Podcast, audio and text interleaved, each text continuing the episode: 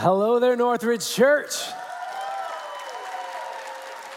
It is such a blessing to be with you guys this morning. How about that song that Evan just sang? Wasn't that fun? What great encouragement. I promise you this is going to be stuck in your head all week long, and next week you're going to wake up and get yourself to church. But also the worship this morning. What a powerful experience just to be together in the presence of God. So glad that you guys are, are here this morning. Uh, just to introduce myself, my name is Geoff Black, and I have the privilege of being the Brighton campus pastor. And I want to give a shout out to all of our regional campuses, uh, Brighton and Grosse Ile, we love you guys. So glad that you're part of this family. And for those of you who are watching online, thank you so much for connecting with us. We're glad that you're here as well. What a great morning to, to just come together, share together, and I'm excited to be here. Just to give you a brief history of my story, uh, my family and I were called back to Northridge Church three years ago. In fact, let me introduce my family to you right now. You can see them up on the screen. It's my beautiful wife, Selena. And we have four kids Gibson, Ashton, Riley, and Lincoln. And yes, that's four kids, and they're actually all sitting in the front row. So if anything I say about them embarrasses them, you'll hear them groan. But we have three teenagers, and our youngest is nine. And so you can imagine life can be hectic at times, but we are really enjoying this season of our lives with them. The reason why I said we were called back to Northridge Church is because I actually grew up in this church. In fact, 30 years ago, this fall, my mom and my dad took my brother, my sister, and I. We packed up from sunny Southern California and we moved all the way to snowy Detroit, Michigan, because they were answering a call in their lives where they were taking a position here at Temple Baptist Church, which is now Northridge Church. And I'm so proud of my parents. They're still very active serving in the church. My dad is still on staff. And it's been an amazing experience, although at the time I was a little upset as a seventh grader having to move to Michigan. But I've seen God work in our lives as a result of that. Now, now being a pastor's kid, um, here's the truth. When your dad works for the church, whenever the doors are open, you're there. and usually, when the doors are closing, you're kind of the last ones to leave.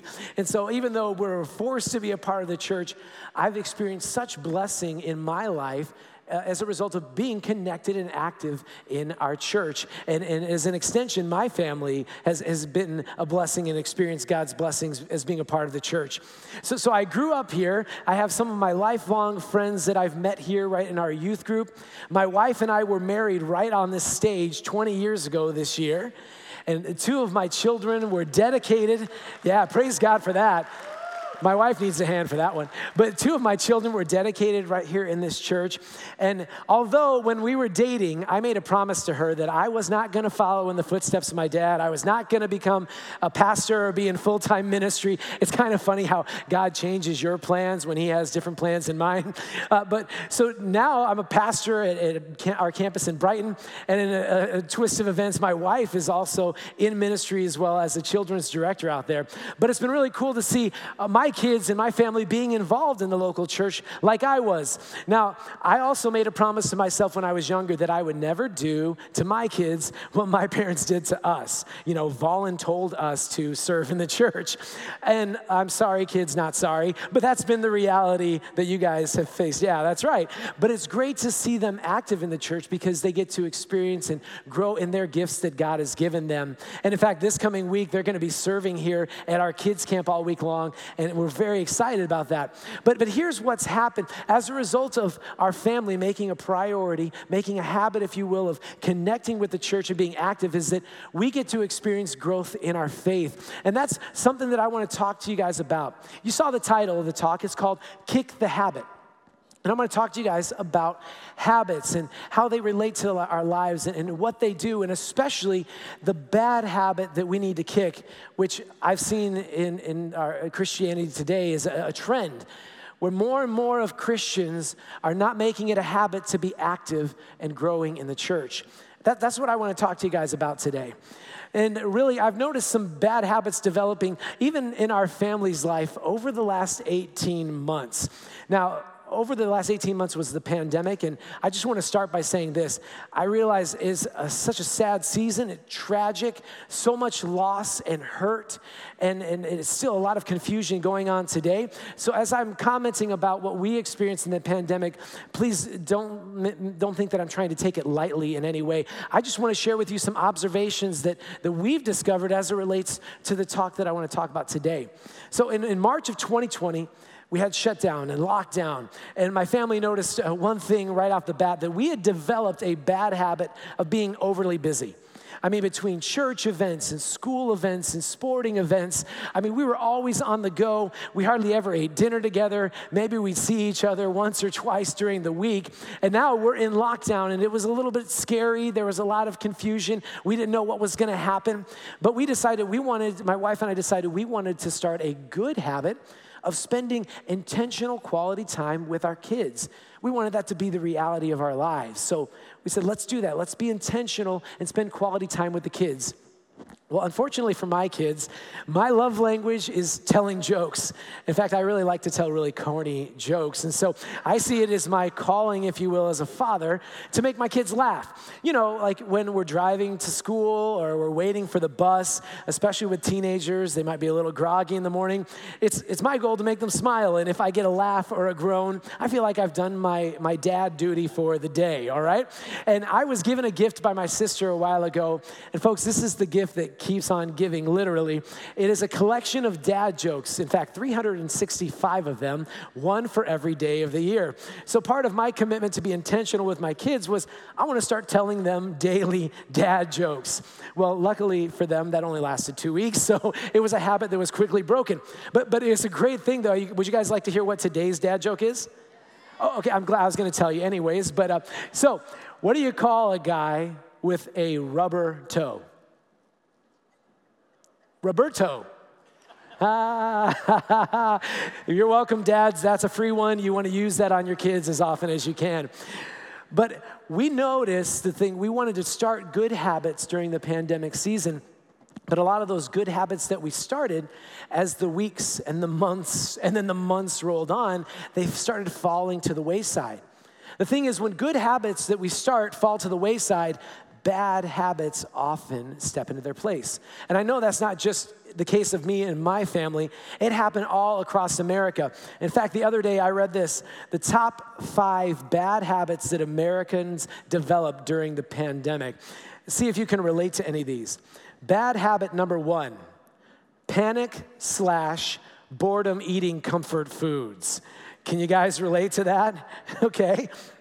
Bad habit number two social media, and TV binging. Anybody do that? Binge on social media and TV? And what's the best thing to do while you binge on social media or TV? Panic, boredom, eating comfort food, right? Bad habit number three a total lack of structures and boundaries. Okay, check. Bad habit number four not exercising. And here's the thing when you're not exercising, what do you fill that time doing? Panic, boredom, eating comfort foods. Okay, and finally, bad habit number five letting go of all of our good habits. Folks, did I mention also panic, boredom, eating comfort food? All right, these are bad habits that Americans have noticed that, that have been developed over the past 12 months. And, and bad habits have a, a, really bad consequence. And one of the things that, that we noticed that, that I mentioned is this I, I desired to grow during the pandemic, but because of panic, boredom, eating comfort foods, I started to grow during the pandemic. So my wife and I decided we wanted to change up our habits and start the new habit of eating well. So the breakfast before, all right, and during pandemic, my breakfast consisted this: eggs, bacon, sausage, waffles, French toast. Some of y'all are getting hungry. Cinnamon toast. And, and really, all of that was just one breakfast, okay? That was just what I ate for one breakfast. Whatever was comfortable, whatever was convenient, whatever I wanted to eat, well, that's what I ate because it was there. But you see, that habit developed a bad consequence. So we wanted to change that up. I just want to describe to you what our breakfast looks like now. Okay, first we start off with a handful of blueberries. Blueberries are good, they're yummy. Uh, next, we take a, a good dose of strawberries. A lot of strawberries here. You guys didn't know we were going to do cooking with Geoff today, did you? Um, also, what we add to this? A banana. Banana is really healthy. Okay, also in here we have, oh yes, can't forget this, quarter of an avocado. Makes it creamy, okay? If you like guacamole, it's really good to add. But the final ingredient, and honestly, anybody who came up with this idea has some serious problems. Who adds spinach to your breakfast food? Like, who came up with that? That's awful, right? But uh, okay, if it's healthy, you know, I feel like Popeye here, but we'll add some spinach to this. We then put some almond milk in it and we mix it up in a blender. And what comes out looks like this it's, it's a fruit smoothie, okay, folks? It's, it's pretty good. Fruit smooth, well, okay, there's some spinach in there, but all right. It's a fruit smoothie. Now, why am I sharing with you our breakfast habits? It's because of this. My wife and I wanted to start a new habit to get a better result. Now, I don't want to drink this breakfast smoothie every morning. It's not convenient, it's not comfortable, but I desire a different outcome from what I was getting based on my bad habits. So, bad habits can take a toll on our lives, and we need to kick the habit. And today, the habit that I want us to focus on kicking out of our lives is disengaging with the local church. What are habits? Well, we, we all know what, what habits are about. They're really the small decisions that you and I make each and every day that influence or impact the actions that we perform. Did you know this? Habits are the result of 40% of our day. So every day, day in and day out, 40% or in waking hours, 6.4 hours is really a result of our habits, what we do. In, in essence, our life could be summed up in our habits you know, we talk about things being a force of habit. Like the other day, I was, I was driving Lincoln, my nine year old, to school, and we drove right past the exit on the freeway to get off. And here he is, nine years old. He's like, um, Dad, what, what are you doing? We got to get out the freeway for my school.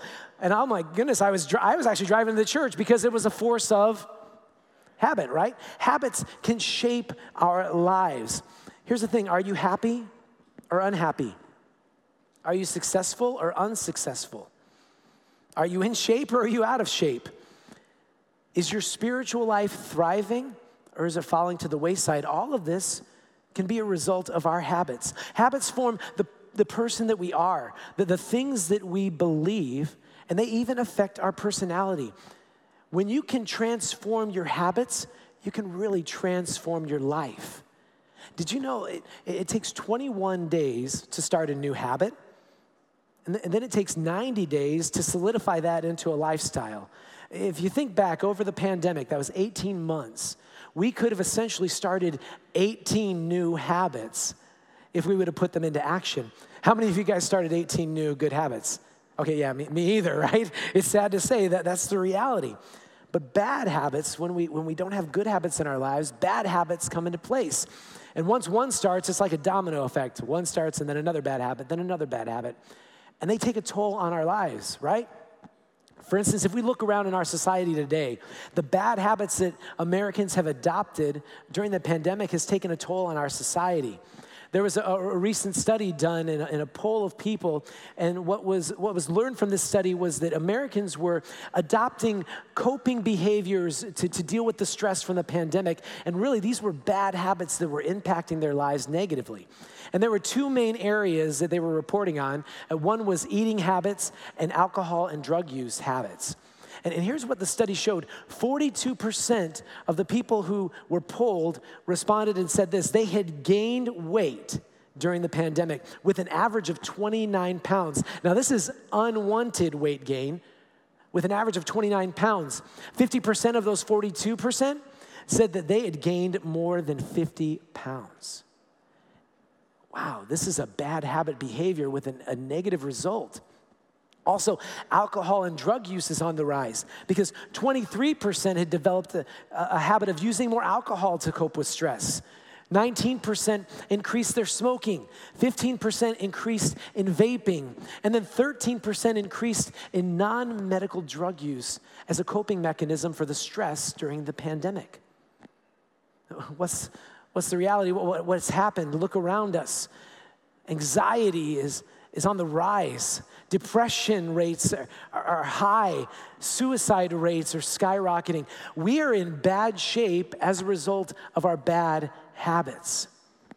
The same for Christians who are disengaging with the local church.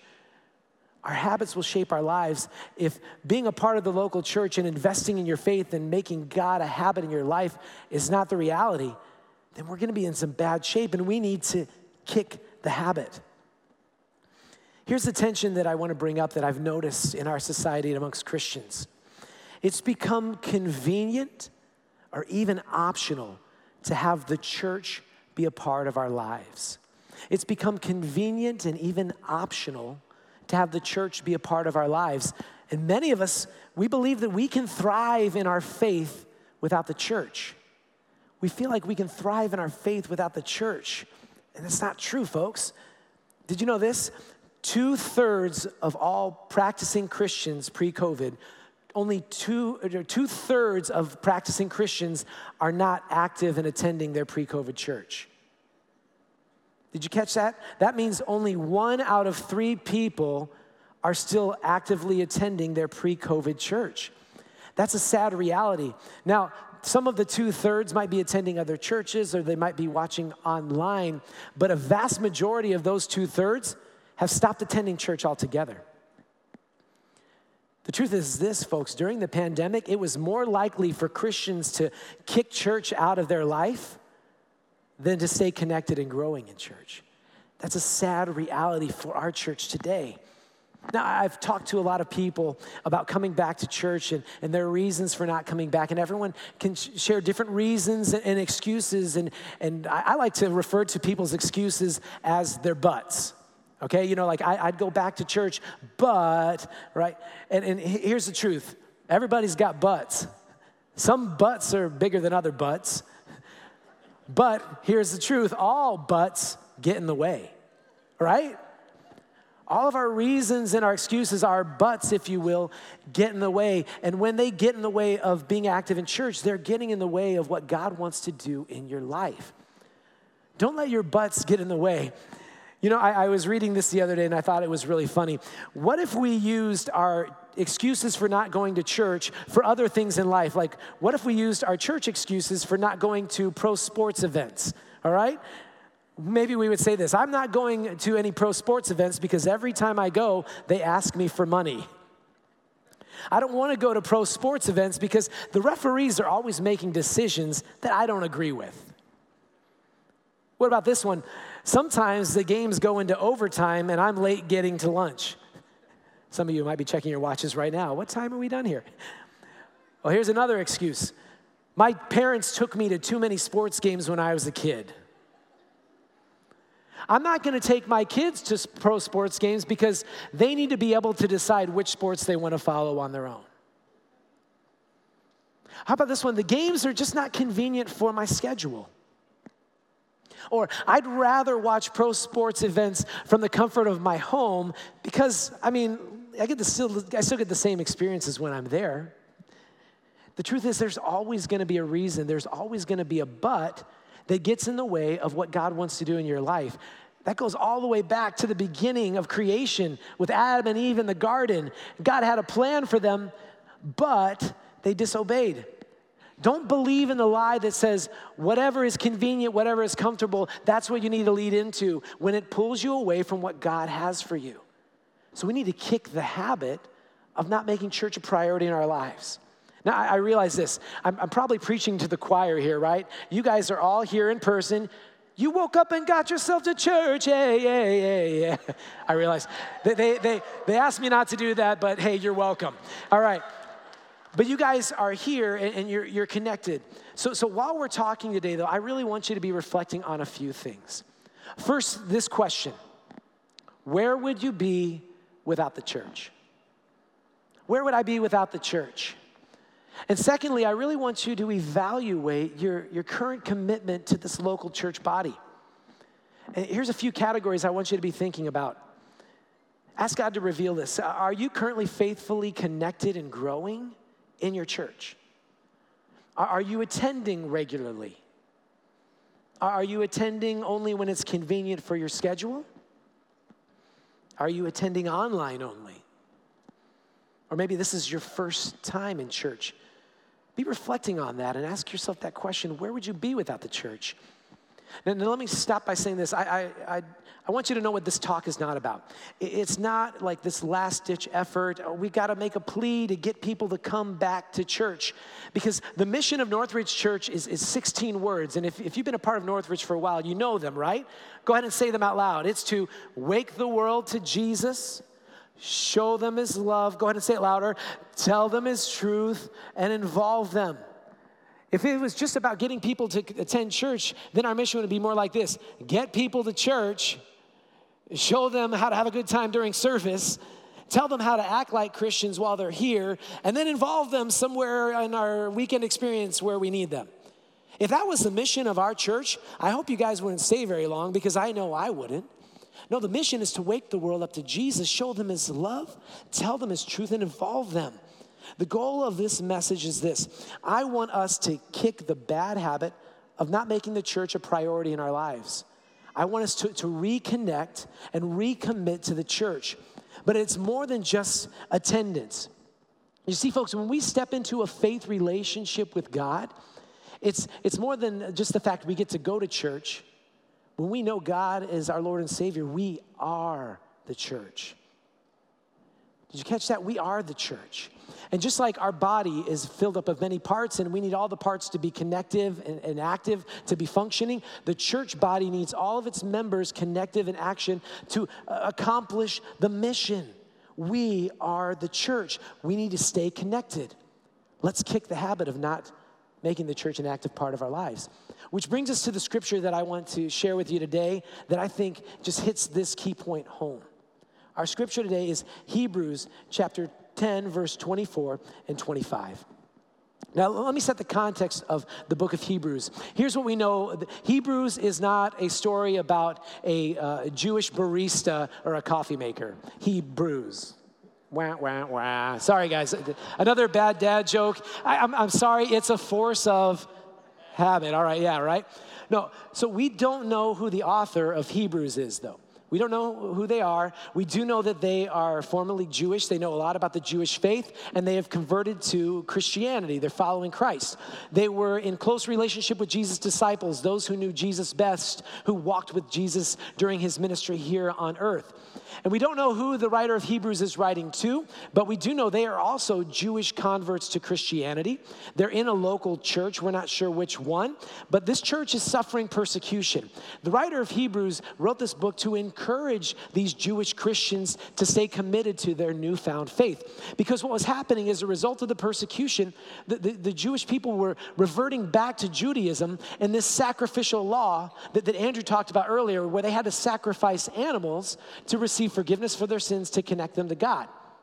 But see, Jesus brought us something different. Christianity is this God loved us so much, He saw us in our brokenness that sacrifices weren't going to work. So He sent Jesus to be the once and for all sacrifice for all time, for you and for me. All right? So the writer of Hebrews is wanting to remind them to stay true to that faith. And I believe He's encouraging us to stay true to our faith even in fact, a few verses earlier, it says, Let us draw near to God and let us hold unswervingly to this newfound faith. He gives the, that church warnings about how they need to stay uh, called and uh, persevere in their faith. And I believe he's also calling us to persevere in our faith in the same way, which leads us to verse 24. It says this, and let us consider how we may spur one another along toward love and good deeds not giving up meeting together as some are in the what? Habit of doing. And all the more as you see the day approaching. Not giving up meeting together as some are in the habit of doing, but encouraging one another. And all the more as you see the day approaching. You see, 2,000 years ago, they were having the same problem. People were giving up the good habit of meeting together. And the church is experiencing the same thing today. And this was happening even before the pandemic. We are not keeping the habit of gathering together. I believe the writer of Hebrews is warning us that we need to persevere and thrive in our faith. And in order to do so, we need to stay connected to the family of faith, and that is the church. In the time of the book of Hebrews, the, the believers gathered in two main ways. The first thing was they gathered in the local temple. And the reason why they did that is because that was the place that could house the most people at one time. It was also part of their culture, so they gathered together. They, they heard about the truth of Jesus and they worshiped, but then they also met in their homes and they talked about Jesus. And, and it wasn't just families meeting together talking about Jesus, it was extended families, it was communities and neighbors gathering together, breaking bread, and talking about Christ and, and the, the new hope they can have in Jesus. So, those are two important ways. You can't do one without the other. We need to stay connected to the family of faith. Therefore, we need to be actively involved in gathering together as believers, as the church. The main point I want to share with you today is that I believe God has given us the church. God has given us the church to help us develop and to grow our faith. Did you hear that? He's given us the church to help us, you and me, develop and grow our faith. And He also gives us opportunities to live it out. I've experienced that in my own life. I can't tell you how many times being connected in a part of the church has grown my faith, has developed me into the person that I am today, and has given me so many great opportunities to live it out. The Bible says that Jesus is the hope of the world. And it also says that Jesus is the head of the church. If we are the body of the church, then we are an extension of the hope of the world. I love what Pastor Brad says. He says, The church is the hope of the world when it's working right. The church is the hope of the world when it's working right. And when is the church working right? When all of its members are gathered together and committed we need to kick the habit of not being involved in the local church. Now, I do want to talk briefly about what the church is. Why is it important to make it a habit in our life? When you look in the Bible, the word church, when it's translated from the Greek, it is the word ecclesia. Ecclesia. And, and that Greek word simply means this it's a gathering together with a like minded purpose. Now, now, the Hebrews of that day, when they were using that word ecclesia and translating it into church, they were also referring to it as those who are summoned or the called out ones. So, so I find it interesting that the word church in our Bible is those who are gathered together with like minded purpose, but also those who are called out. And if you never thought that the church was important, listen to this. Did you know the word church is used 117 times in the New Testament? It's used 117 times, folks. I think it's pretty important. We need to pay attention. We need to commit ourselves to the church. Now, now, to understand what the church is, I also think we need to understand what the church does. Now, there are so many things that the church does. We could have an entire series, but I just want to share a few facts with you this morning. To see what the church does, let's turn to Scripture. Psalm 92, verses 12 and 13, it says this The righteous, or those who are following God, will flourish like a palm tree. They will grow like a cedar of Lebanon. Now, now those were two trees that in, in Jewish culture and, and where they lived at in the desert, they were strong trees because they developed deep roots. So they were flourishing like a palm tree. But the next part's so important planted in the house of the Lord they will flourish in the courts of God. How do these trees flourish? They're planted in the house of the Lord. What does the church do? It gives us an opportunity to flourish, to thrive in our faith. That's what I want my life to be about. And the times when I'm flourishing, I've noticed there are times when I'm making it a habit to be connected to the local church, to make sure that God is a habit in my life. That's when I'm flourishing. And the times when I'm not, if I notice my habits, I've stepped away. I'm not as actively involved in my faith. What else does the church do? In Acts 2, it talks about the early church, the first church. But in verses 44 and 45, it says this All the believers were gathered together and had everything in common. They sold property and possessions to give to anyone who had need. Isn't that a beautiful picture? See, what does the church do? It gives us community. It gives us community, what we were created for, what we long for, and what we need in our lives. You know, we had, we had an activity last Friday at the Brighton campus. It was a Ridge Kid family movie night. And we had a bounce house for the kids to jump on and play with. We had lawn games, and we were able to meet a, a lot of new families that were coming to church for, or coming to the activity for the first time. And at the end of it, after the movie was done, I was saying bye to some of the people as they were leaving. And one gal was there for the first time, and, and she, she asked me, Geoff, is it okay if I come on Sunday? And I'm like, yeah, of course, come on back. We'd love to have you. And she says, I sense a community here that I need more in my life. You see, the church gives us community, and we can experience community outside of these walls, but it's a different type of community. And just like this gal, when the church is working right, what people notice about our community is God working in our midst. God is there. It's a community that people long for. Church gives us community. It also equips us to show others his love. In Ephesians 12, it says Jesus gave the apostles and the teachers and the pastors, the church, he gave us that to equip his people for works of service so that the body of Christ may be built up. He wanted to equip us for works of service. The church equips us to show others his love. Now, I'm going to embarrass my daughter here for a minute. Several years ago, uh, when she was younger, she was in her public school classroom. And her teacher had called me and my wife in for a parent teacher conference. And she's telling us the story. They're sitting in a circle with all the students, and there was a little girl who was crying. Now, my daughter has been a part of the church and in Sunday school and learned Bible lessons and all about Jesus. Well, my daughter leans over to the little girl who's crying and she says, I'm sorry. You know what you need? You need Jesus in your heart. Now, the teacher, her name's Miss S. She, she calls on Riley because she heard what she said. And Riley looks up and she says, Miss S, do you know Jesus? Now, at that moment, the teacher's describing this to me and my wife, and I'm like, oh boy, I'm getting a little nervous here, like getting ready to defend my faith. Yes, it's fine for my daughter to share her faith in you know, public school. And the teacher said this I answered Riley, and I said, Yes, Riley, I do have Jesus in my heart. And then she said this I have never seen a girl your daughter's age share her faith so boldly. You see, being a part of the church equips us to show other people what they desperately need, and that is His love. Are you connected? Are you making it a habit? This next one is one of my favorites, especially as a former worship pastor. What the church does in our lives, it brings us into God's presence.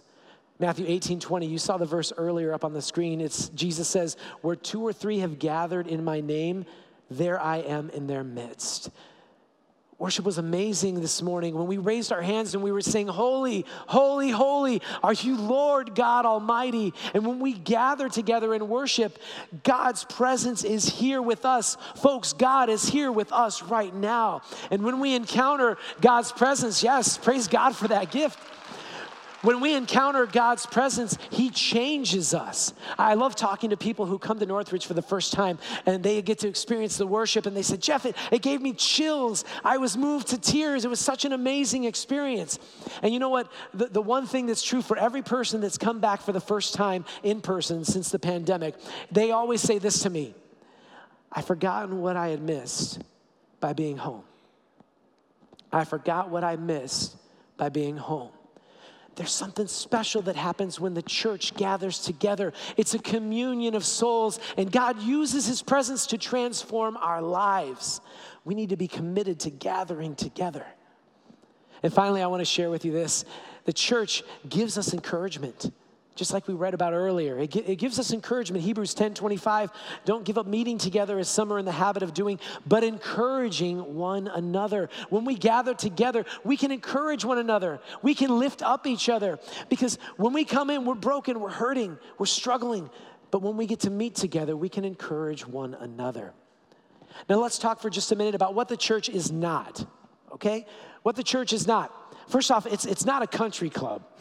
the church is not a country club that you can belong to. It's not a place for free coffee or a place with all the comforts of home where you can drop your kids off for an hour for a break. That's not what it's all about. It's so much more important than that. The other thing a church is not, it's not an organization where paid staff do the work of the ministry.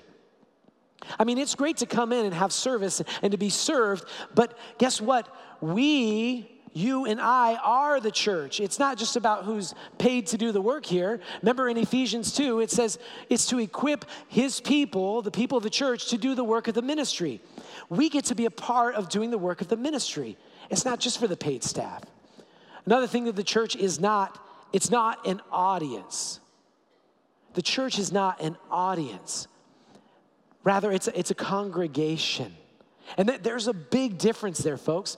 I've heard it described like this an audience is like this jar of gumballs okay? This jar of gumballs. Now, each one is, is a different color, some of them are different shape, and, and, the only reason they're gathered together here is because I poured them into the jar. So I've gathered them together, and they've got a hard shell. They're not really interacting necessarily, other than they kind of bang up against each other, and it's more annoying probably than anything else. There's not really much connection going on in this audience. But what a congregation is, is more like this it's more like this grouping of grapes.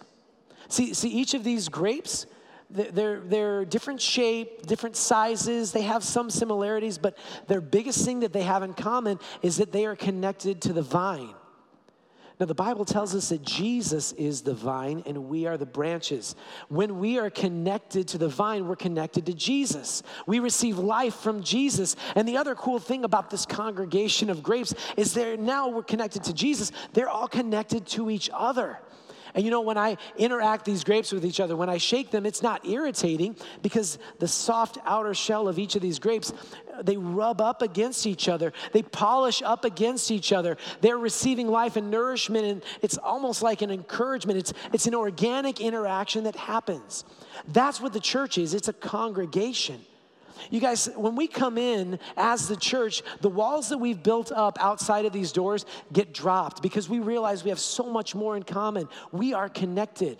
We have the same Father, we have the same Savior, and we have the same Spirit.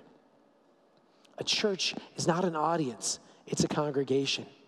Now, if we're only focused on what the church does for us, we are missing the biggest part about the church. And really, it's this it's what we bring to the church what we bring to the church. In Romans chapter 12, verse 4 through 8, it says this For just as each of us has one body, the human body, it has many members fingers, toes, arms, legs, and these members do not all have the same function. So in Christ, we, the church, though many, form one body each member belongs to the others. We have different gifts according to the grace God has given to each of us. If your gift is prophesying, then prophesy according to your faith. If it is serving, then serve. If it is teaching, then teach. If it is to encourage, then give encouragement. If it's giving, give generously. If it's leading, then do it diligently. If it's to show mercy, then do it cheerfully. You see, what we bring to the church, folks, is our gifts to be used for serving. Our gifts to be used for serving. God is including us in on His mission to use our gifts that He has given us to serve others. That's such a cool opportunity that we have. So, really, folks, in essence, we bring ourselves to the church. But in order to bring ourselves to church, we have to bring ourselves to church. Do, do you follow me? It's so important that we kick this bad habit of, of not being engaged and active in the church. So, so, what next? Well, I want to go back to the question I asked you earlier. Where would you be without the church? I can't imagine. I don't want to think about where I would be had I not been connected and active in the church. I don't even want to think about where my family might be if we haven't made a habit of being connected and growing in our church. Did you identify maybe where you're at with your current commitment to church? Are, are you faithfully attended and growing? Are you attending regularly? Are you attending when it's convenient for your schedule? Maybe you often find yourselves only attending online. Now, let me stop there. For those of you who are all watching online, here's the truth. I, I, love online church. The fact that we get to minister to thousands of people all around the world through this gift of online ministry is amazing. And the truth is this if you cannot physically come to one of our locations, eh, like if you live far away, um, I, I encourage you to get connected in a local church. But if you are sick or you're ill or you're unable to make it here physically, please stay at home. If you're on vacation, you're out of town, connect with us online. That's the beauty of online ministry. But if you're able to go out of outside of the house and you go to stores and you go to restaurants where you eat with your family and friends, or you're interacting with clients throughout the week at work in person, face to face, then you ought to be coming back to church in person. It's so important. In fact, I've heard it described as, as this the church is really like a marriage relationship. In fact, the Bible calls Jesus the groom and the church the bride. Now, how many of you guys out there are married? Okay, good, good, amount of you. My wife and I have been married for, for 20 years now. Is it possible to have a marriage relationship online only? Is, is it possible? Like, like this, maybe we live in different countries, you know, and so we, we connect on Zoom every night. How was your day? Well, how was yours? How are the kids? Yeah, I mean, right? We connect online only. Is it possible? Yeah, it's, it's possible. It's probably not going to be a good marriage, though, right? And it's probably not going to last very long because we need physical intimacy in marriage. We need to be connected in person. The same is true for the church. And I want us to, to kick the bad habit of not gathering together. Don't forsake that. Let's make it a habit to be connected in the church. Now, for some of you, maybe this is your first time in church. You were invited here. You came here seeking some answers to questions you have in your life, maybe not knowing what, what the answers are and not even understanding what we're talking about. I'm so glad that you're here. The answers you seek are going to be found in Jesus, in God's gift the gift that He wants to have a relationship with you. And God saw us in our brokenness. He saw us lost and, and trying to find a way out. And He made a way through Jesus, like we talked about earlier, dying on the cross for our sins so that we could have a relationship with Him. If that's you today, your next step is to ask Jesus to come into your life. Accept God's gift of salvation. Believe and receive the way God made out of your brokenness into a relationship with Him. In fact, I'd love for all of us just to bow our heads for this moment. If that's you today, then you can accept that gift by just simply praying this prayer with me. You can make my words your words. You can say them out loud or say them in your heart. But I want you to pray this prayer. Just say, God, I am so sorry for not making it a habit of including you in my life. I'm sorry that I've been pushing you out of my life. I've been running from you and the church. I've been trying to get as far away as possible to do life on my own, but God, I can't do it anymore. Thank you for making a way out of my brokenness. I believe that Jesus died for my sins to make a way to have a relationship with you.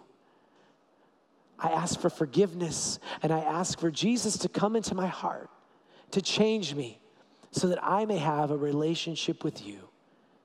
Thank you for adopting me in to the family of God. In Jesus' name I pray. Amen. Now, if you just prayed that prayer with me, I want to encourage you to take a, a next step right in this moment.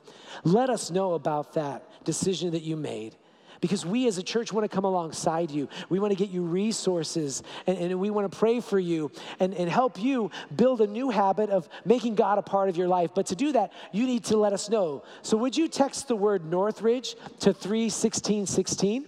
If you text us that, we will get you resources and come alongside you. But, church, isn't that exciting? Potentially, people could have just been added to our family. Let's praise God for that. It's awesome to see people added to the family of God. For those of us who have already asked Jesus into our hearts as Lord and Savior, I, I wanted to consider your what next. If we don't kick the bad habit that we've been talking about, we are diminishing the potential of what God can do in our lives. God has a better way for us, church. But it's more than just coming in attendance, it's to be the church wherever you are at. And one way that you can do that in a powerful way, think about the two thirds of the people that I was talking about earlier that are not connected to the church. More than likely, you know who those people are. You have relationships with them. Here's the truth they're not all going to come back to church next week because they heard this talk. I mean, I mean, that'd be great if that happened. They felt that encouragement, but they might come back if each of us invite them personally to come with you. Invite them to come back. I know you need this in your life. Come back to church. Let's be the church wherever we're at. Because here's the truth, folks. Just like we read about in verse 25, Our time on this earth is limited. It's limited. This is so important because as our world gets worse and worse, we need the church more and more a part of our lives. Let's make a new commitment today.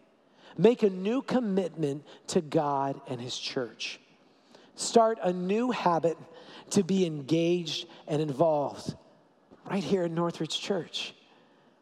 I'm so excited to see what God has planned for us, church. He's not done with Northridge yet, and I can't wait to see what He does in and through us. One particular way that, that you can live that out today, an opportunity that, that we can be the church in this community, is, is through a new program that we're starting. And in, in fact, we know it's a new school season starting up. Parents and kids are going out to the stores to buy backpacks and supplies, getting ready for school to start up. And we can share in that excitement, but we can also help some local families that are really hurting by being engaged in a backpack and school supplies collection. We're going to be doing this uh, starting tomorrow, August 9th, all the way through August 29th. And we want to encourage each and every one of you to, to go out and buy a backpack and buy some school supplies for families that are in need. It's a great way to show others His love. And you can get involved in a few ways. One is you can text the word backpack to 31616 and we're gonna send you a list of school supplies. When you're out in the stores, just pick up those supplies, bring them back to the church, and we're gonna donate them to, to local families, foster closets for foster children, and schools that are in need. If you don't wanna go out and go shopping, you can actually text the word Amazon to 316 316 or 316 16, and we're gonna send you a link that will take you to a shopping list. You just add those items to your cart, and when you check out, you're going to address Northridge Church Backpack Collection, and Amazon is going to send it right to the church. And if you want some more information about that, you can grab this card on your way out. It's at our front desk, or you can go to our website, northridgechurch.com forward slash backpack. Folks, this is a real practical way that we can show others his love and be the church. Aren't you excited to see what God is going to do through us? Let's make a commitment to build a new habit to be engaged in the church. I'm so glad you guys came out today. God bless you. Have a great week. We'll see you next Sunday.